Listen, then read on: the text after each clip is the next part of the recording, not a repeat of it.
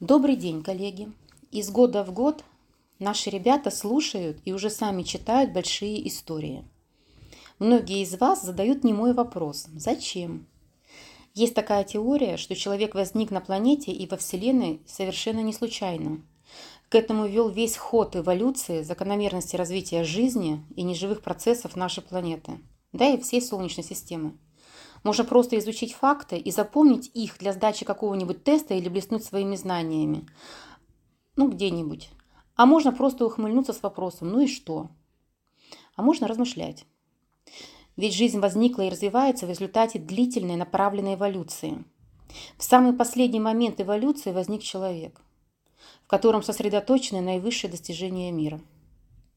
Человечество имеет некую миссию в нашей Вселенной – вот как раз большие истории выявляют глубинные межпредметные связи и интегрируют естествознание, историю, биологию, языки и математику. Чем богаче картина мира ребенка, тем глубже понимает собственное место в этом мире. И каждый год он находит новое собственное место в мире. Именно в ежегодном переосмыслении больших историй ребята размышляют о том, как они есть как личности, кто они есть как личности, как представители человечества, как участники планетарной экосистемы. Представляете, как глубоко мы заходим?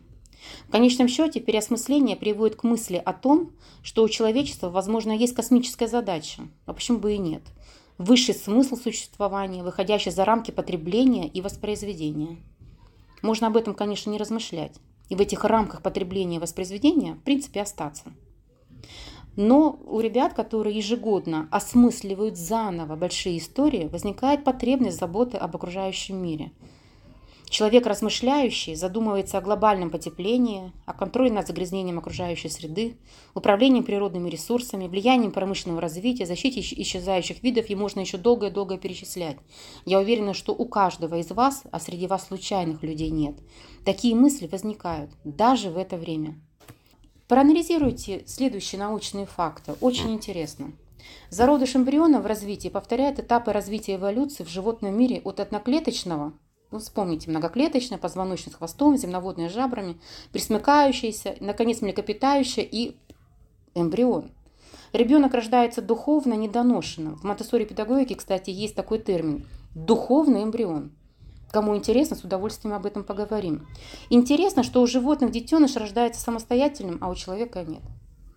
Только к году ребенок становится духовно доношенным и самостоятельным, то есть он встает на ноги и начинает выбирать направление, куда ему идти.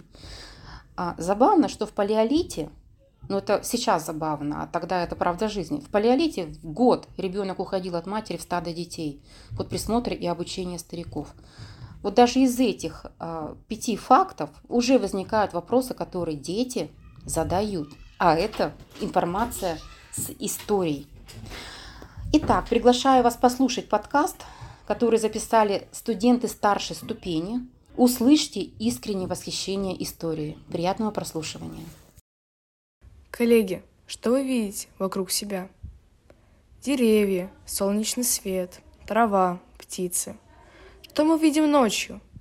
Звезды, луну, тьму. Как выглядит небо ночью? Вначале ничего не было. Люди не существовали. Городов не существовало. Животных не существовало. Даже сама Земля не существовала.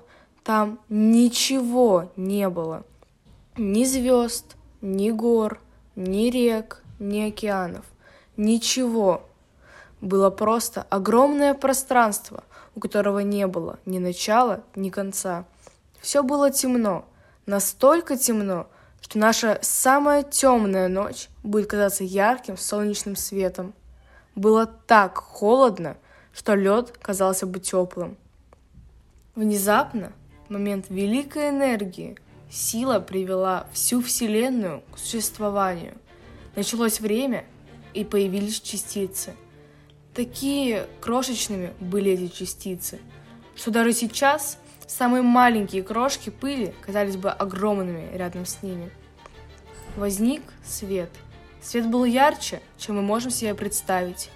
Тепловое излучение было настолько высокое, что все вещества – железо, золото, камни, вода – существовало как газ, частицы мчались в хаосе. Когда они врезались друг в друга, они переставали существовать. Наша Вселенная могла бы исчезнуть в тот момент так же быстро, как она и возникла, но она достаточно охладилась, и сила, которую мы не можем увидеть, но обладающая большой мощью, начала объединять эти частицы. Протоны, нейтроны и электроны начали объединяться, и возникли первые во Вселенной вещества – водород и гелий. Эти элементы стали преобразовывать, менять хаос нашей Вселенной. Прошло 5 миллиардов лет. В течение следующих 5 миллиардов лет частицы продолжали объединяться, так как не могли противостоять силе. Наш Млечный Путь насчитывает 100 миллиардов звезд, и наше Солнце является лишь одной из них. Когда мы смотрим в небо, мы видим миллионы звезд – но каждая звезда находится в своей собственной галактике. Наша звезда Солнце также находится в своей галактике, Млечном Пути. Звезды нашей галактики настолько далеки друг от друга, что к нам приближается свет от соседних звезд несколько миллионов лет. Вы знаете, как быстро движется свет? Свет пробегает 300 тысяч километров за одну секунду. Представьте, как это быстро. Это означает, что за одну секунду свет может перемещаться по Земле 8 раз. Вы можете щелкнуть пальцами, и свет уже облетел Землю 8 раз. Теперь вы можете себе представить, как далеко звезды от Земли, ведь свету необходимо миллионы лет, чтобы достичь Землю. 50 миллионов лет назад космосе в какой-то момент родилось наше Солнце из скопления частиц, из гуска частиц. Когда появилось огненное облако, которое должно было стать нашим Солнцем, оно было в миллион раз больше, чем сегодня, но не настолько велико, чтобы стать голубым гигантом и взорваться. Его размер был достаточно большим, чтобы обеспечить жизнь на нашей планете – по мере того, как частицы собирались вместе, небольшие скопления оставались свободными от притяжения Солнца. Эти частицы начали следовать законам пространства и продолжали притягиваться друг к другу. Так появились планеты Солнечной системы, которые стали вращаться вокруг Солнца по постоянной орбите. Так синяя жемчужина, которая должна была стать Землей, начала свое путешествие. Кто-нибудь знает, почему Солнце выглядит таким маленьким? Солнце выглядит меньше Земли, потому что оно так далеко. Чтобы свету добраться до нас от Солнца, требуется 8 минут. Если бы мы отправились на Солнце со скоростью 160 км в час, нам понадобилось бы 106 лет – на самом деле, Солнце в миллион раз больше Земли. Солнце настолько велико, что один протуберанец Солнца может содержать 22 Земли. Солнце стало нашей звездой 5 миллиардов лет назад и будет продолжать светить еще 5 миллиардов лет. Когда возникла Земля, она представляла собой горячее газообразное облако, по мере того, как Земля вращалась в пространстве, она быстро охлаждалась, так как ее размер был мал. Частицы на поверхности остывали и сжимались, продвигаясь к центру Земли.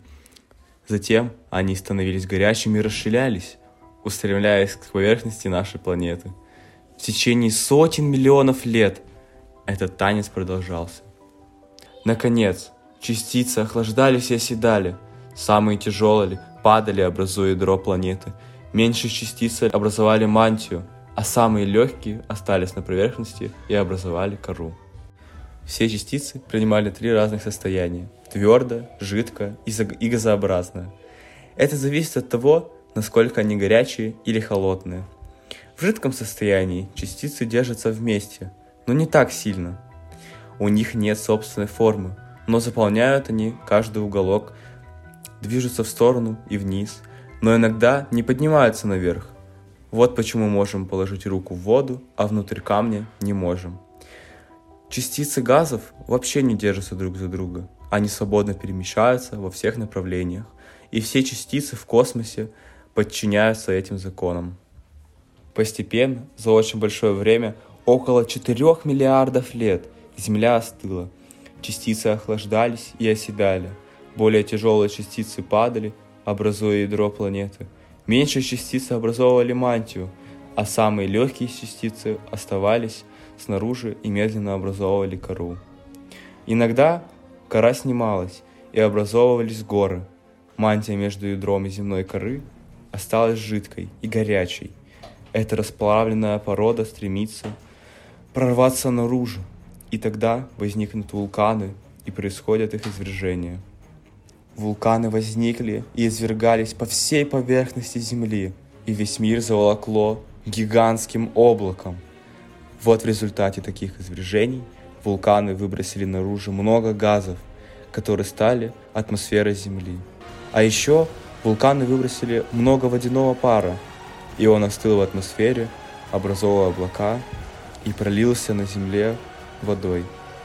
Пошли великие дожди, шел дождь, дождь и дождь. Яростные бури бушевали над землей, и вода заполнила все впадины. Были сформированы озера, реки, пруды и океаны. Земля стала сморщенной, когда она остыла, и морщины стали горами. Наконец, облака рассеялись. Солнце улыбнулось новой земле. Все было прекрасно, и началась жизнь. Пока не совсем понятно, как это случилось, но человек пытается познать мир, использовать его и законы природы в свое благо –